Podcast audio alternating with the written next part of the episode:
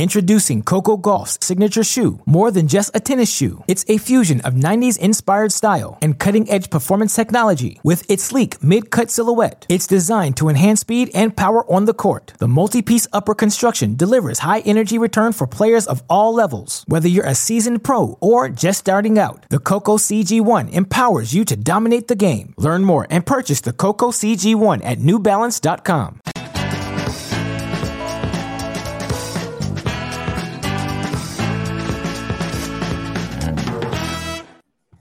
What is going on, everybody? Mitch Michaels, Pamela Maldonado, Kenny Ducey, and Zachary Cohn here. Tennis Bets Live. It's men's semifinal Friday. The Wimbledon championships continue to impress.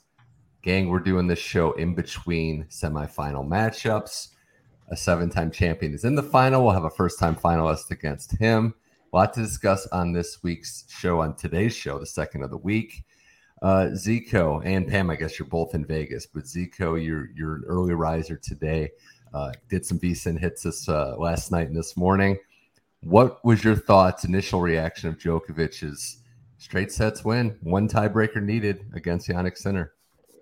Yeah, I mean, it was frustrating. I had Sinner plus two and a half sets. So, you know, you get to the 15 40 game in the third set. You hope that he could come through on one of those two points. You know, he really, really shrunk in those moments, which is frustrating. You know, I was talking to Kenny yesterday, actually, like during the Sabalenka match, and it's it's really hard to handicap nerves and like you put yourself in these positions to win, and you just don't know what's going to happen when these players are, you know, not capable of rising to the occasion in these moments, and the, you're going to take bad losses sometimes. And Djokovic, obviously, the most you know mentally tough player in the sport, the last person you want to see on the other side in those moments, which is yeah has to be baked into the head to get. But yeah, it's a tough loss. All right, Pam, let's uh, let's get the gloating out of the way and then have a good show afterwards. Djokovic keeps it going. Let's keep it going. I got my Novak shirt this time around. I got another one for the final. I brought two. I'm also in Vegas. Zach and I are actually like right down the in the yeah. same hallway potentially. Who knows? Uh, in the same casino right now. Um, but no, like the reason why I love Djokovic not only get past Sinner comfortably, but of course to win this, he's having people are going to talk about his defense. We know Novak for doing those long stretches, and he looks amazing on court. But his serve has been so good right now. He's only given up three breaks of serve. Sinner had six opportunities, couldn't convert. And it's because Novak comes in clutch when he needs to, and he ups his power, his speed, he, his placement of the ball is precise. I mean, it's so precise. So Djokovic, watching him serve has been such a joy. Never doubt him in a tiebreak. No, and uh, you know, I think we're up to I don't have the official number, but I think it's closing in on 2200 days. Uh, I think it's about that right now. So Djokovic is just still continually dominant. Uh, Kenny, I have a question for you because I saw your pick. You cashed in on the under. Yeah, I saw your pick, but here's the question: Did you expect more from Jannik Sinner in this match? Not necessarily to win, but did you? What did you think of his level and how the Italian, the young Italian, performed? Uh, I didn't expect more than what we got. Uh, I look, I, I, did think he would probably make one of the first two sets a little bit closer. I thought coming in, Novak Djokovic won had won three straight sets against Jannik Sinner, and they played on clay in 2021. That was Djokovic's first time seeing Sinner. Not a preferable surface for Sinner. Not going to reward his power. Stunned at the beginning of their Wimbledon match last year. Okay, this kid hits a big ball. Uh, you know, Sinner really came out with nothing to lose, no pressure just free swinging. And th- those are the best moments, right? That's why we like backing Jannik Sinner as a big underdog, which is why Zico did. I, I thought I, I, saw the merit. And to be frank, I wasn't very strongly rooted on either side of this. I thought it could have gone other way. But yes, I did think ultimately Djokovic proved last year that he had figured out how to play Sinner. Also, Sinner with a little more pressure here. Like, this is the second biggest match of his life, right? And like we saw in the Masters 1000 final in Miami when he lost to Hubert Hurkacz uh, like this is this was the biggest match of his life, and I wasn't. This is a guy, as Zico said, how do we handicap nerves? This is a guy mentally has just not had it throughout his whole career. He's had all the physical gifts in the world. He's come up big, come back against some bad opponents, right? Exploited some uncertainty on the other mm-hmm. side of the net. But with Novak Djokovic, there's no uncertainty. He was certain the whole time he was going to win every set, even if he ended up losing that set from 15-40 down at 4-5 in the third he was he, that's why he's the greatest because he has that ego. He knows he's gonna win. But yeah, Sinner, yeah. I thought I thought we saw the same from Sinner. Great great ball striking. Uh, I thought he had some really really impressive shots. I thought he constructed some points well, but he ran around the backhand. I believe that was on set point to try to hit the forehand down the line. just some poor shot selection to finish off rallies. But I thought he did a lot of good work yeah. early on in rallies and did return Djokovic serve pretty well. He actually had Novak in a lot of compromised positions off the serve. I thought the forehand was the shot that let him down. I actually thought he did. I, I think he showed me more from his backhand than I thought. I think it was the forehand, his bread and butter. Uh, more on Djokovic in a second, but I want to get this topic up first, Zico. Uh, just a quick one. Hindrance. like what? Like where are we on this? I know it's so subjective, but that call was insane to make in any setting. Um, I don't. I just like. I'm not a fan of grunting, but you're not going to legislate that out of the sport, and you're not going to do it in the Wimbledon semifinal. I, I also thought that he stopped before Sinner hit the ball. Like we've seen way worse cases of this, and like I said before we got on, like Bublik did it, and then what was before the like the biggest shot of the tournament with Rublev. Like if they called it there, they would have taken that moment away from us, and that was a way worse version of it than what we saw from Novak. Yeah. Oh, I, I totally agree, Zico. And I, I also think like for all the reward, like we have a tennis TV has a top 10 extended grunt winners. Extended grunt winner is a thing, right? Like, and to your point, I didn't even think about that. But yes, it wasn't like an extended, he didn't continue the grunt on as the shot was hit. He stopped as Sinner hit the ball because like, oh, I got to hit another ball. Um, I did think that was absolutely outrageous. And that's hindrance. Carlos Alcaraz grunts when the ball's over the net every single shot. So, give me a break. I, especially as you said, in, in the the stakes of this match, the moment that it happened in the match, you know, you wonder why people are like, "Oh, this is rigged." It's like, well, yeah. I mean, like, how can you do that? You know, he's he's completely inserting himself in a match. He has no business going into that moment and inserting himself. So I, I thought it was a bad call. No. No, it was a total ump show, but luckily it didn't take over the game and take over the match. Uh, Pam, another the time violation was was uh, warranted. The time violation was it though? I mean, it was it though? He had already started his service motion right as it hit zero. I, I yeah, I, I actually, I, I, I actually don't cool think. I think a warning can be. I feel like a warning, and, and I give leeway to the ump. Like it's not just like, hey, let's move it along. Like I wouldn't have called that if he had a warning already, but uh, whatever. Uh, the point being, Pam, this tiebreak stat is just insane. Right, like 14 straight. He's only lost one this year to our guy Enzo who I think we've all either won or lost money on this year. But Pam, 14 0 in tie breaks is just maddening, especially in these majors where you would think the pressure would get to most mortals except for this guy. This is one of the things that I talk about most in tennis. It is so much more mental once it gets to a certain point. When the game, when the set is at four all, when it's at five all, when you're serving three four, like that's where it becomes so much more mental in a tiebreak, who's going to have the better mentality, knows when to press, knows when to push back, knows when to hold back. It's going to be the better players, the better returners more often than not. You can't rely on your serve because it puts you're gonna, especially against somebody like Novak, the best counterpuncher, the best returner. He's gonna figure it out. He's gonna apply the pressure, and then all of a sudden, oh yeah, there you go, double fault, and then the, the pressure's added onto you. So at some point, it's more mental yeah. than it's physical. Don't you think it's crazy too that I mean, it's not that he's like he's known for having all these weapons and having this variety, but he knows that he doesn't have to go bigger than he needs to. And you could say players get tight in tie breaks. I don't I mean it happens too much to just focus on one guy saying he got tight. Like everybody else is getting tight except for Djokovic. I think that should actually be, you know, something in the positive for Novak and Zico. When you look at who he's beating in these tie breaks in these matches, these are different style players. Like he's not just going through big servers or quick guys. Like he's adjusting his game to the opponents are. Yeah, and I think I mean you said it. Like the other guys are getting tight, and the best thing that Djokovic does is he forces you to play an extra ball when you don't want to, and it happens so many times against Sinner today, where you know Sinner hits a great shot, Novak barely gets it over, and then Sinner like overcooks the forehand because he's not expecting to have to play another ball and doesn't you know isn't ready for one. So yeah, it's just it's amazing to watch him do it. Um, yeah, I was on the wrong side of it today, but you, yeah, it's definitely a good bet usually if you can get in on it. Well, here we go. Yeah. He's playing for his eight, yeah. I was just gonna say, Kenny, he's playing for his eighth Wimbledon title, and uh, we all kind of understand who he would probably rather play in this situation. Not that he's going to fear anyone, but he got off court two in straight sets, which we expected him to win. But I think even you know we know he's a resurgent Renaissance man at his age, but that's a big deal for anyone, let alone someone 36 years old, not to put those extra miles on.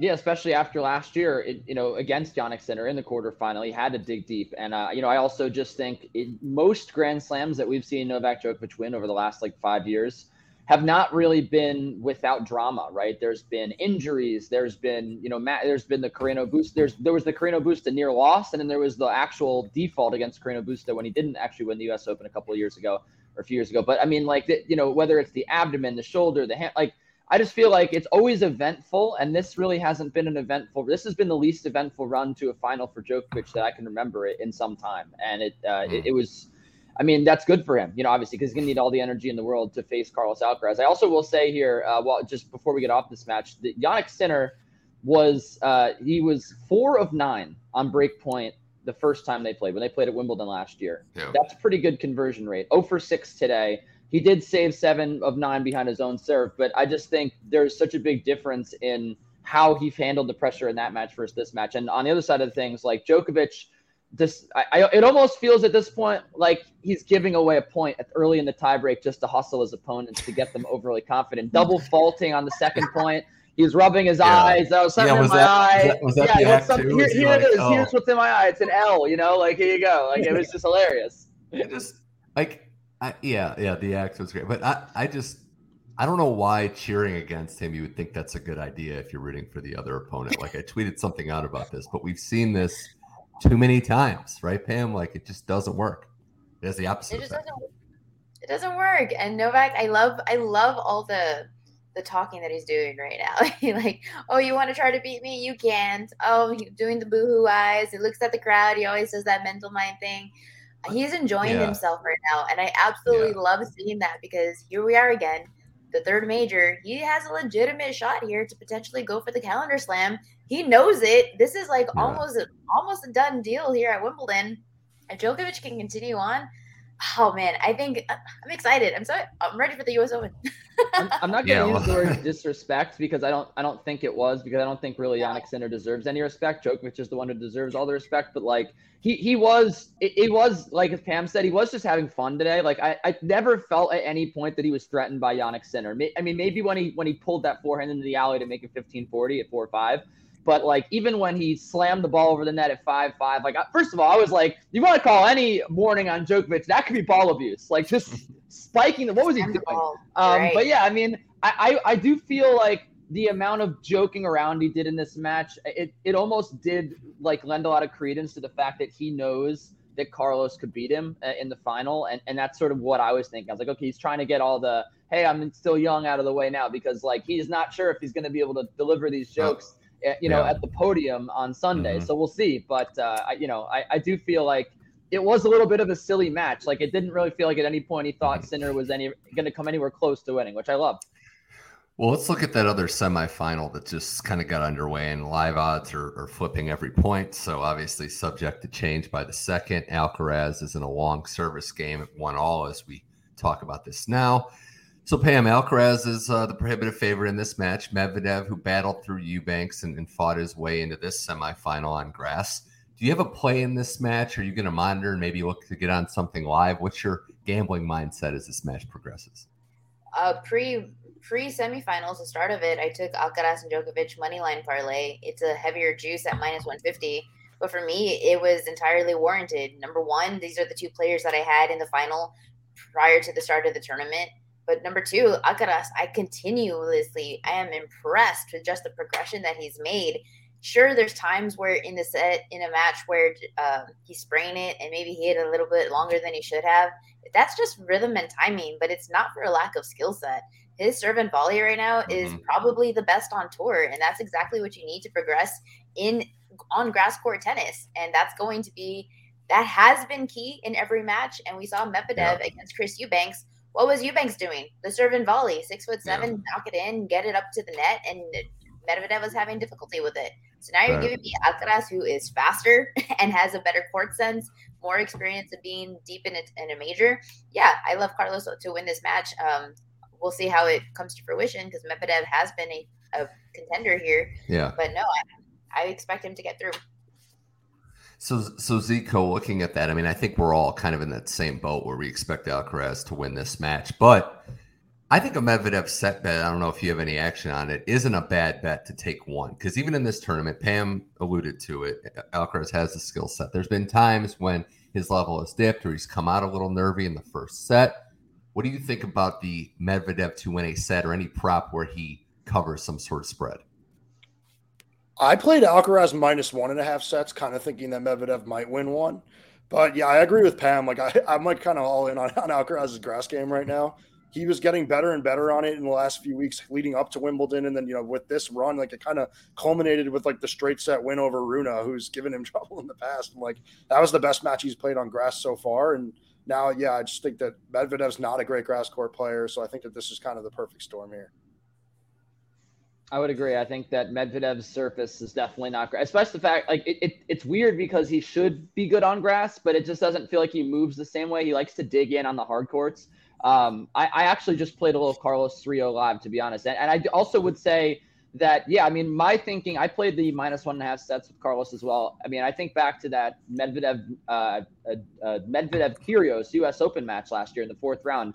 Sort of similar situation where there are very few players who can just completely overpower Medvedev and hit through him because he does play such good defense. Um, and, and, then also couple that with touch and volleying, like Nick Kyrgios is a very good volleyer. Even in that match where Kyrgios was clearly better throughout, Medvedev still took the second set and he lost and ultimately in four. Um, but look, I just thought if Chris Eubanks is going to trouble Med, uh, Medvedev and he's not the same player as Carlos Alcaraz, I think he has obviously. I, I think he has a better serve. I think that's without a doubt. But um, the forehand is is not doesn't have the same range. He's not the same at the net, and he only won 66% of net points in that match against Medvedev.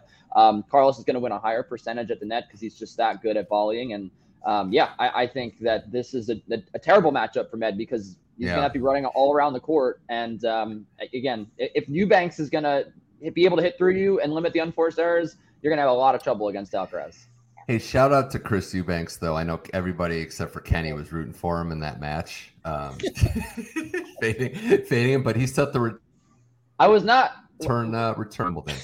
So shout out to him. I've been a Chris Eubanks fan longer than you even knew who Chris Eubanks was, Mitch, and I actually would put some money on that. So please, I, will give you that one. But don't, don't pay me day. as the don't pay me as the villain every show. Okay, Chris Eubanks uh, is a guy have I have been rooting for for many years. I you can go back to the Twitter logs. I was at his match against Pedro Martinez at the U.S. Open last year, his first yeah. win. I took a video of it and tweeted it out. I said, "You deserve it, King." At Chris Eubanks ninety two. So please, please. At six foot seven, though, I'm interested to see it's Eubanks right. play like Cincinnati. Yeah. yeah. believe it or not, I don't. Hey, I actually like most tennis players because I, I, love tennis. not, not possible. I don't believe that one for a second. Jannik Sinner's not one that I like that um, so if we're if we're gonna okay, if we're gonna forecast Pam a potential Djokovic Medvedev final, and that's what I wanted to get your perspective on because I know your admiration and respect level for both these players is high. The experience factor is going to be the first thing that everybody talks about, and for me, it really is that first set because Alcaraz has come out nervy at times throughout this tournament.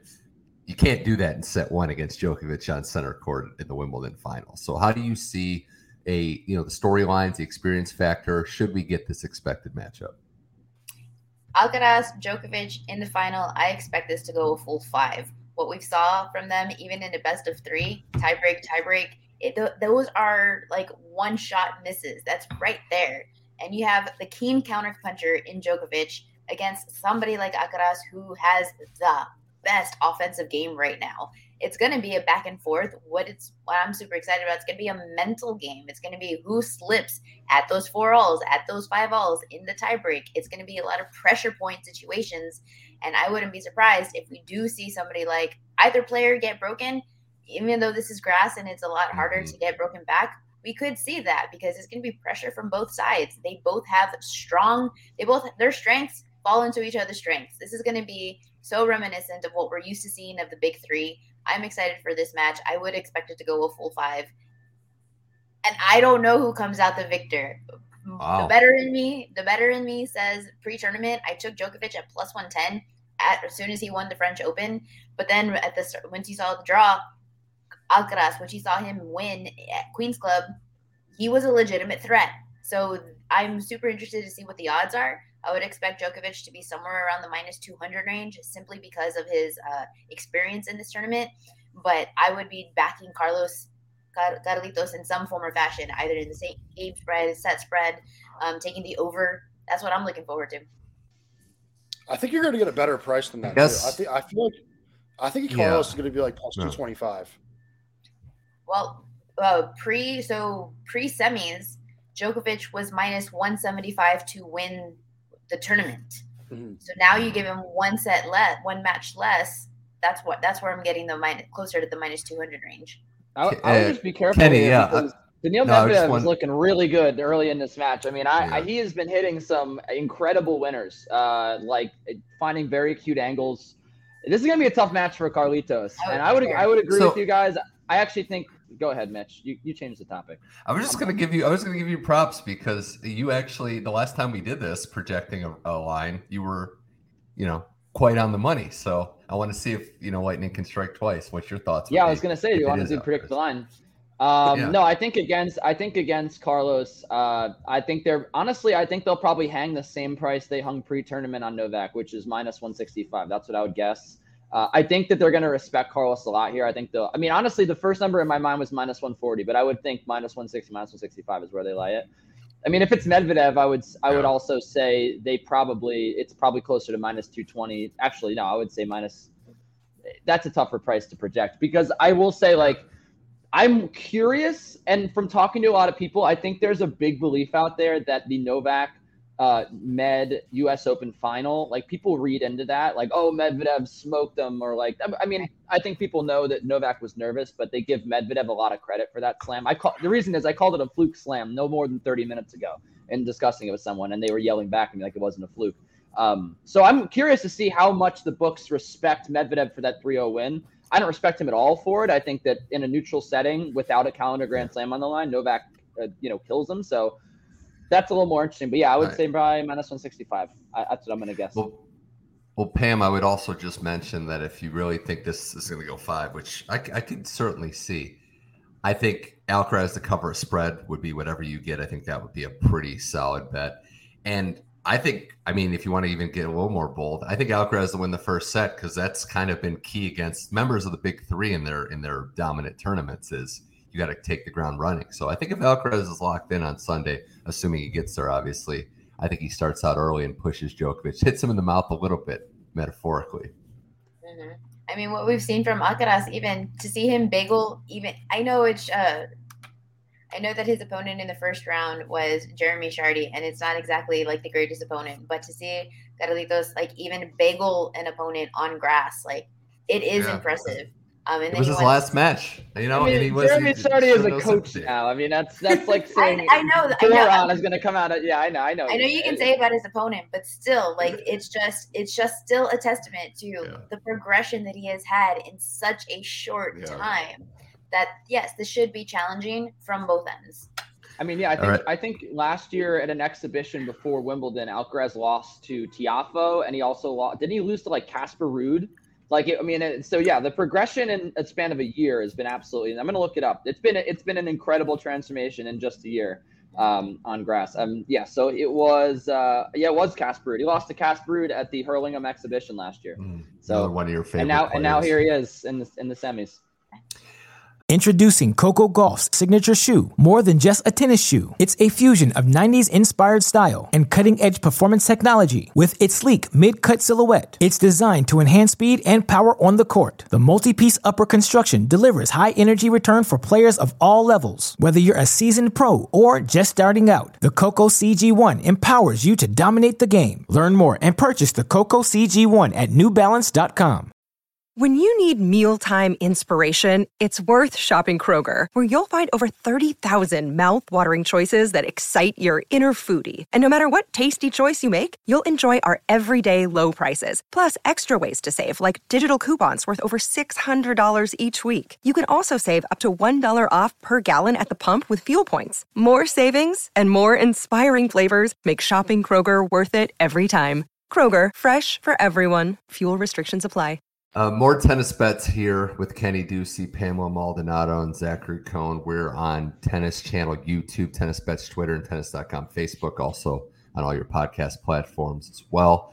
a couple more thoughts on the men's matches that we have. Djokovic going for major number 24, Alcaraz, Medvedev in the semifinal. Uh, other Wimbledon, I guess we can kind of put a bow on Wimbledon with that, Zico, with some of the players that you thought really did make an impact this tournament, and you know, not just necessarily the ones that are still left, but who else outside of Eubanks, you know, did, did let you down would be the other way to put it. Who else uh, built you up or let you down a little bit? I mean, not, not letting me down. I'll go the other way with it. I, I, thought that it was pretty impressive that Rune even got where he did because he was another one where we were kind of questioning whether or not he could play on grass. I did pick him to win the quarter, so I ended up losing that against Alcaraz. But yeah, I just think that like he's he's really coming also, and it wasn't as fast of a transit, you know, transition for him, but he's shown that he could play on all surfaces now, and just a really impressive player. Mm-hmm. Yeah, sticking think, with the men. I think. Go yeah, go ahead, Kenny. Yeah. I was gonna say sticking with the men, the men's side and the impressions for me. I thought uh, we can't, we can't, abs- we absolutely can't come out of here without just mentioning Roman Safiullin. Great run. I thought he looked uh, excellent. He handled all the pressure. Thought Grigor Dimitrov, you mentioned Rune. I thought he was a little bit of a letdown there. I thought that was a terrible performance against Holger Rune. He had all the, you know, I mean, he, he could have had the rematch with Carlos Alcaraz. They had a pretty close match at Queens. Like maybe he was looking too much forward to that uh, and faltered at the finish line. But I thought he was a disappointment considering how hot he came in. He beat Tiafoe very easily. He should have had a better run here. Um, Berrettini, I thought was very impressive as well, taking that set off of Alcaraz. He, he clearly showed that he's back to the level of grass court player that he can be. You know, maybe he's not number three in the world anymore on grass or, or number two. Maybe Carlos is number two now. Um, but uh, I, I thought that was very impressive. And also Andrei Rublev. Got to talk about Andrew. Uh, last last show, I thought we also talked about Andrew Rublev. Give him prop props for that win over Bublik. But I mean, once again, he's what is he now? 0 and 9 in slam quarters, but he's gotten eight, to nine slam eight, quarters. Yeah. 0 and 8. He's he's gotten to plenty of quarterfinals at Grand Slams. Like he he's a very reliable player. And once again, I thought on grass actually he might have looked at his best. This might be his best mm. surface. I mean, the forehand is absolutely lethal on on grass. So uh, I thought he looked really good. Rublev yeah, was going to be yeah. the player that I mentioned, and had mm. he not run into Djokovic in the quarterfinal, I mean, we could be having a different conversation right now. But his progression this season yeah. as well, like it's not getting enough credit because of the opponents that he's losing to. So he's not getting further than he possibly can, simply because of the draw. Yeah, yeah. I, I, you look at his 0 and 8 record. He's lost mostly. I mean, there's very few just poor performances. He's lost to the very best in the game. You know, it's it's unfortunate there. But Kenny, I would agree with you there. Berrettini would be my under the radar or outside the, the bigger sphere pick for who impressed me because we didn't really see this coming going in, but he found his footing and uh, found his form. I do yeah. want to mention before we go just some thoughts around the board here, Zico, what you think of this women's final odds. Jabeur sitting at minus 220 versus Vondrousova. What a difference a year makes in the sense that on Jabeur, this was not taking advantage of a draw. She went through major champion, major champion, Wimbledon champion and she's playing an underdog who's in her second major final who wasn't ex- supposed to be here either. So, how do you see this this match going? The odds here, and what action do you like? Yeah, I took Von Vondrousova to win a set in this one. I have plus one and a half sets at like minus 140. This is one where, yeah, I think that Jabeur will probably win. Like you said, she's gone through some monsters in this tournament. I think that you know playing the role of the underdog in those matches helps though, and now she goes into a you know a position where she's expected to win. But Vondrousova has also had a really good tournament, has gone through some really good players, and I just really like her game on grass. I think that she's got kind of a complete game on this surface, and she's played uh, Jabeur really well as well. So I think that she can easily win a set. I think this will be a really good match. Mm-hmm. Yeah, Same, she like beat her twice this match. year before Ons got back into form. To, yeah, yeah, wow. Uh, Kenny, looking at this just a little bit more, um, Vondrousova looked great in her last match. It was against Svitolina, who seemed a little bit emotionally drained, physically drained. I do try not to look directly into the last match and, and ride the hot hand there, but you also wonder with Ons Jabeur, the miles there. She battled so hard to win all these matches down in the last two. So you're going to have maybe a fatigue factor on her side. Yeah, like I, I, don't, I really didn't think she looked that good against Sabalenka. It was, I mean, I, I think you want to talk about disappointments of Wimbledon. I mean, and it's the same story, but I, I thought that Sabalenka completely gave away that match. I thought Jabeur looked lost. Um, and I do think Marketa can power through her. I mean, I, I think she, as you said, I mean, the, the, the run that Jabeur's been on, the players that Jabeur's taken out, I do feel like it's a higher quality, right, than any, than most people that Vondrousova's beaten. I mean, I guess Pegula probably constitutes as the best player that she beat on the way here. But like with that said, I, I still think that this is a match that's incredibly dangerous for Jabeur to come in as the favorite. Uh, you know, she obviously did not perform at her highest level last year in the final, um, or the level that she thought she was capable of. And yeah, I mean, I, I think this is a dangerous one, and I think Vondrousova. I, I think I like the over because I don't think either player is going to handle their nerves very well here. But I would also think that Jabeur at this point, having that was sort of my handicap going into that Sabalenka match. Like, well, look, she's played a lot of sets. She's played a lot of close sets, a lot of pressure points. She's had to really work hard on return against a lot of these players. What is she going to have left? I don't know what she's going to have left for this one. And it, it this is going to be another tough test against a, a, another player that's been in a Grand Slam final before. Another Czech lefty as well. They're just, they grow them on trees out there, apparently, a female Czech lefty. But Pam, I'd also say if you're looking for a sports story, if Ons Jabeur wins this major, I mean, it's groundbreaking in pretty much every regard. So, this would be like an Elvis type moment for what that win would mean for region of the world. Um, absolutely. Um, but there was also value to be had. I mean, she was an underdog in the quarterfinal against Rybakina. and I was yeah. like, wait, what? as yeah. soon as I saw that, I don't do much WTA, but even I knew that that was like a huge misprice um, in that aspect. And then to get through Sabalenka, that was very, very good. So I feel comfortable with her winning this match um, in the final. And I wouldn't yeah. say that she played, I wouldn't say that she didn't play her highest level in the final last year, Wimbledon. I would say that her opponent, uh, Rybakina, her she exceeded expectations. Like she had mm-hmm. herself like day, and uh, she is the one who uh, who played above her level is in my mm-hmm. regard. Um, so I think Jabeur is just fine. Her serve percentage, she is like knocking in those serves. Like her first wins on first serve, it's stellar. And she, what do we talk about? What yeah. excels on grass? She serves and volleys, so she's yeah. I feel comfortable with her winning. So we're gonna have seven different Wimbledon champions. You know, the Big Four just wins all the men's ones, but the last seven years are seven different champions. The but last isn't six. WTA? Isn't that the, the whole like put it yeah. well, well, we were we were just going into this tournament. We were just talking about the new Big Three with Sabalenka, Rybakina, and Swiatek. We were just talking about and how they're going to win all the And Ons just made it a Big Four apparently with with beating two of them. But yep. no, it's gonna it's gonna be six first time champions in a row at Wimbledon. I think we're getting to a better place with the top, but it's funny just how generations and, and you know the game evolves. It seems like grass court tennis on the WTA because Iga, eh, this is her worst surface. This is the one that's going to be the most open. Where maybe you could say U.S. Open for men has seen some variety. The U.S. or the Wimbledon on the grass, it seems like that's where there's going to be the most parity going forward. Yeah. Yeah, I think she's also. I mean, yeah, she's the clear worst of the big three on this surface, and uh, I, I, I mean, I'm curious how Sabalenka figures out her nerves because it, it, at this point, it's it's now shocking in retrospect that she actually finished off the Australian Open and with a quality opponent in the final. Perhaps she doesn't. Um, but I mean, I really don't even know if we can we can consider her as a player for slams until she actually proves once again that she can she can finish off a match. I mean, even against Swiatek in the U.S. Open last year, she outplayed Swiatek for a set and a half, and then completely crumbled. And that was, you know, that was her moment to be like, I can, I can match what Iga's doing right now.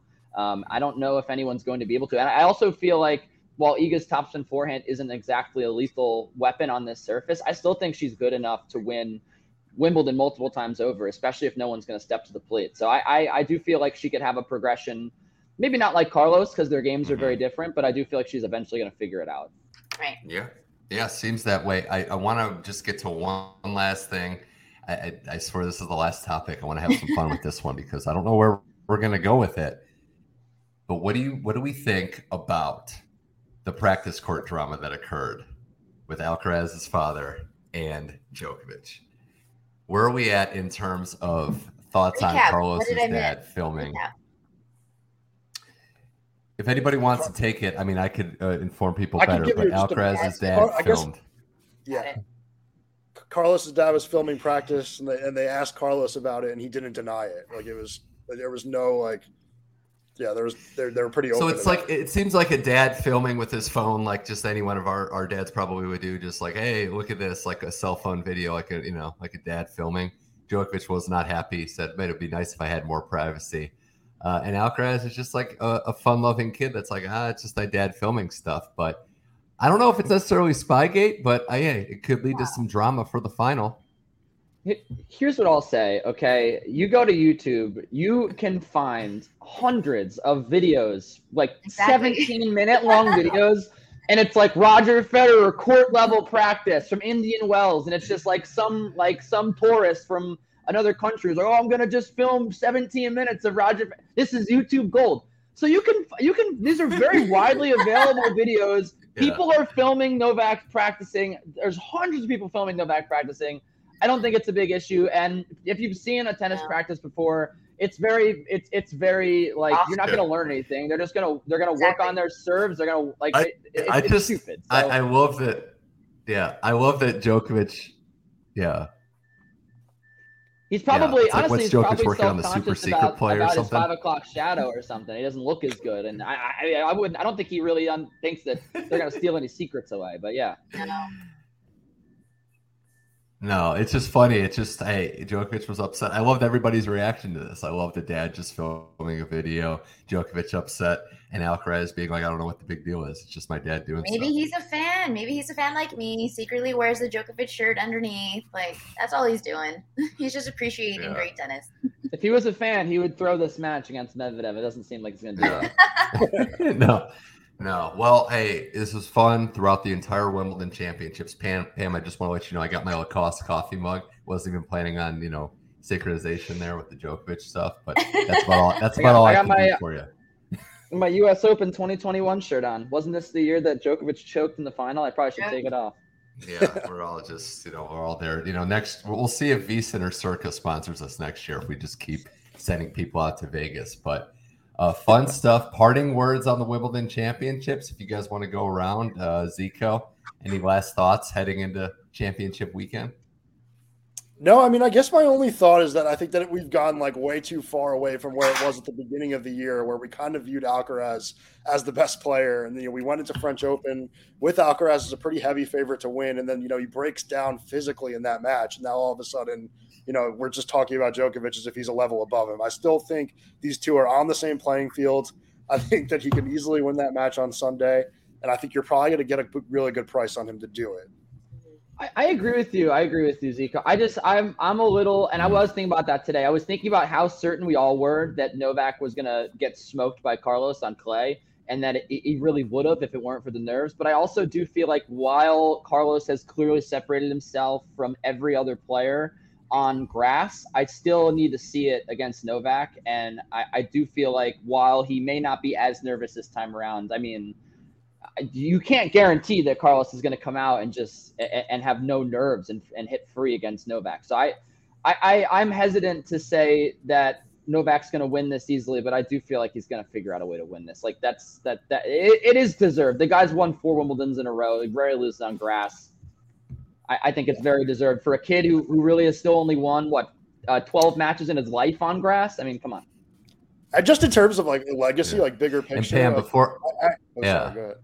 Yeah, No, I was gonna say like, like I was just gonna say, Alcaraz does you- need to he needs to beat Djokovic while he's playing this well. Like these guys need to beat Djokovic while he's still a great player in order for hmm. them to be considered great players. Like I don't want to see you know Alcaraz just run up the major titles like after Djokovic, which like is out of his prime. Well, you'll, You know who- sorry, you buddy, know but he's going to. yeah, he's going to. but Hey, yeah. you know who you know you know who said that? You know who said that was Dominic Thiem. I mean, yeah, it hadn't happened for obvious reasons, but he's the one that said, "I want to beat these guys while they're still here." Yeah. And uh, I'll just I'll transition it to Pam for your final thoughts. Djokovic going into this final, fourteen and two last stat in majors when he's lost the first set in his last sixteen. So even if Alcaraz wins that first set, yeah, I also believe Alcaraz will keep this competitive. Djokovic will come out with the victor because, I mean, in the end, experience, we can talk about how much progression Alcaraz has made. This is still a huge difference in grass level. And, you know, y'all have it correctly. Like, you're doing great. Now do great against the num- the best grass court player, in my opinion, of all time. You can put him up there with Pete Sampras, Roger Federer, but Djokovic is the best counterpuncher, and he's going to utilize that to the max. Three out of five sets. That's the other thing we didn't mention it this whole time is that there's just nobody built like this guy in a best of five. So Well, we'll see. Another, an- another thing we didn't note either, which I'll just say on the way out, is the Alcaraz serve is is clearly the one aspect of his game where he hasn't been the strongest at all points over the last two years. He's made a lot of strides, but is he good enough to go up against the greatest returner of all time? Like that's going to be a big test for the Alcaraz serve. And I, I mean, it was as recent as three months ago. He was he was unable to hold serve against Fabio Fognini on clay in Rio. Like, are we? We're not that far removed from Carlos really not being good on at all on his own serve. So I, I think that's going to be an interesting test against Djokovic. And I also do think, while the nerves had a lot to do with that loss at the French Open, Djokovic did return incredibly well in that match, and probably a lot of the reason why Carlos was a little shell shocked. Certainly was. Uh, gang, this was fun. Thanks to everybody out there for watching, listening. Uh, thanks to Kenny Ducey. Thanks to Zachary Cohen. And thanks to Pamela Maldonado. Uh, we'll see when we convene next. It's not going to be too long because the U.S. Open's right around the corner. We could have calendar slam implications. We could have Alcaraz going for his second U.S. Open or potentially second straight major as well. A lot to discuss there. But thanks for the whole Tennis Bets crew. On behalf of them, thanks everybody out there for watching or listening. This was Tennis Bets. We'll be back uh, in the near future. But thanks everybody for watching. Stay safe out there. Enjoy the action.